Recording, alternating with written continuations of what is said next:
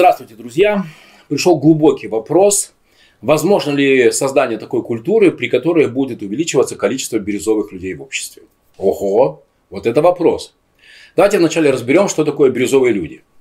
Есть э, такая теория, и я думаю, что она абсолютно правдивая, она очень правильная, э, в которой есть разные люди, и бирюзовые люди, э, можете прочитать книги, описывающие спиральную динамику, просто в Яндексе, в Гугле наберите спиральная динамика. И там есть э, описание разных типов людей. Бирюзовые, понятно, не в настоящем смысле, а ну, вот тех людей, которые умеют взаимодействовать, кто умеет э, про, продумывать решение бизнес-задач, обосновывать ресурсы для решения бизнес-задач, так называемые бирюзовые люди. Так вот, я уже давно говорю о том, что можно ли создать бирюзовую компанию. Меня часто об этом спрашивают. Владимир, сейчас мод, модно создавать бирюзовую компанию. Друзья,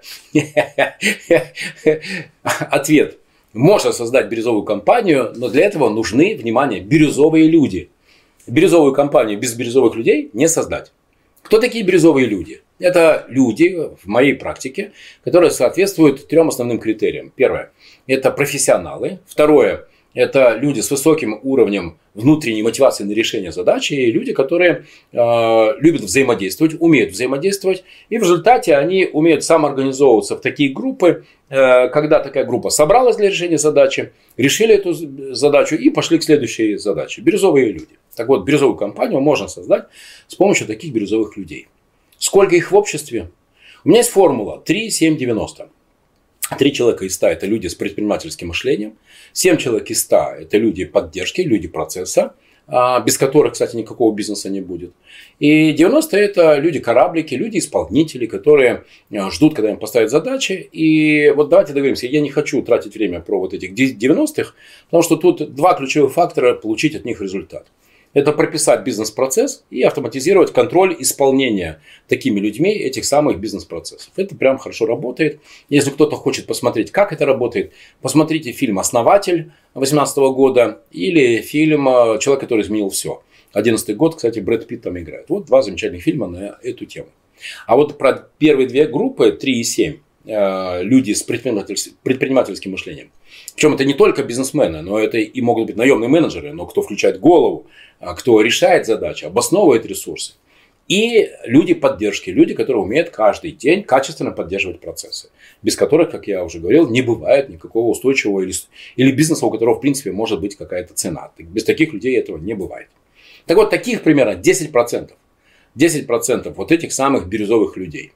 И для того, чтобы их стало больше, конечно, нужна постоянная методичная пропаганда и агитация за предпринимательство, за то, что предпринимательство позволяет человеку быть свободным, за то, что э, человек становится благодаря предпринимательству счастливым, потому что он реализует себя, свои цели, свои идеи, э, он делает по- по-своему, а есть большое количество людей, для которых является ценностью самореализация, возможность сделать по-своему. Я такой, кстати, человек.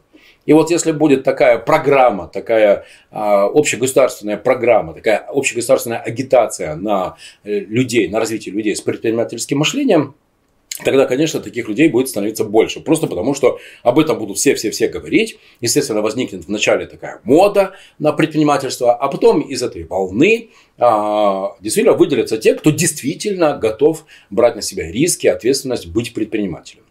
А, поэтому я думаю, что это нужна такая большая государственная программа, и тогда действительно таких людей будет становиться больше.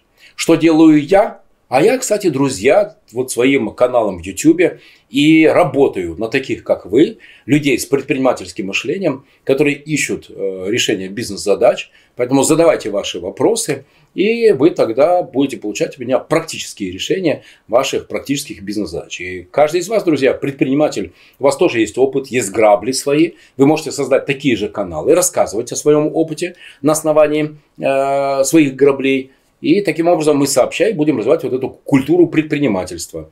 А, знаете, у одного очень умного человека, у Андрея Рябых, я нашел такую матрицу. Вот интересно.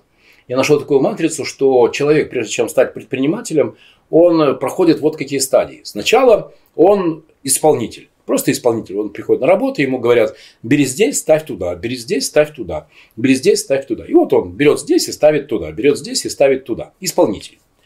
Потом он растет, И он уже становится а, не просто исполнителем, а он становится специалистом. Он уже знает, куда ставить, что оранжевые ящики надо ставить сюда, зеленые ящики надо ставить туда, а фиолетовые надо два раза покрутить и после этого поставить вот туда.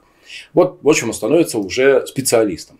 После этого он становится менеджером, человеком, которому ставятся уже какие-то объемные комплексные задачи, дают ресурсы, и он решает эти задачи. Но самое главное в его команде это, конечно, он сам.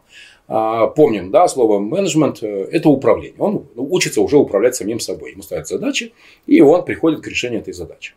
Потом у него появляются подчиненные, и он становится руководителем. Он становится руководителем отдела, департамента. После этого, когда он справился, доказал свою результативность, умение сплачивать людей вокруг цели, он становится генеральным директором компании. Окей, это уже крутой уровень. После этого он становится дольщиком в компании, либо он создает свою компанию. А после этого он приходит к тому, чем занимаюсь я. Я бизнес-ангел, я инвестор. Я ищу проекты, я в них вкладываюсь, я помогаю им развиваться. И мой заработок состоит в том, что я захожу в компании и через год-два продаю доли в своих компаниях за увеличенную стоимость компании. Так вот, я прошел, друзья, дорогу от начала и до конца.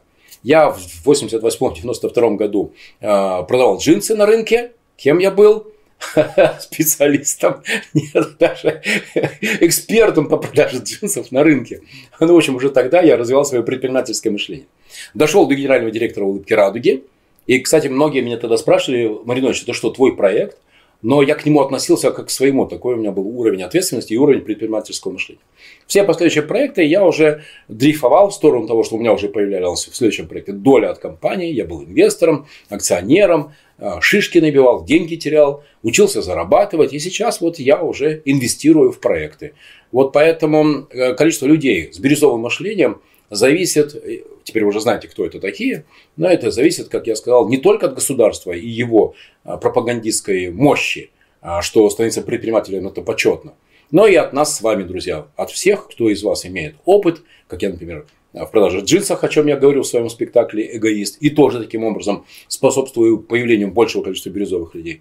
И заканчиваю вот каналом в YouTube или в Инстаграме v.marinovich. Пожалуйста, подписывайтесь и читайте. Друзья, задавайте ваши вопросы. А, это интересный такой философский вопрос, но имеющий прямое отношение к качеству нашей жизни. Спасибо, всем привет, пока.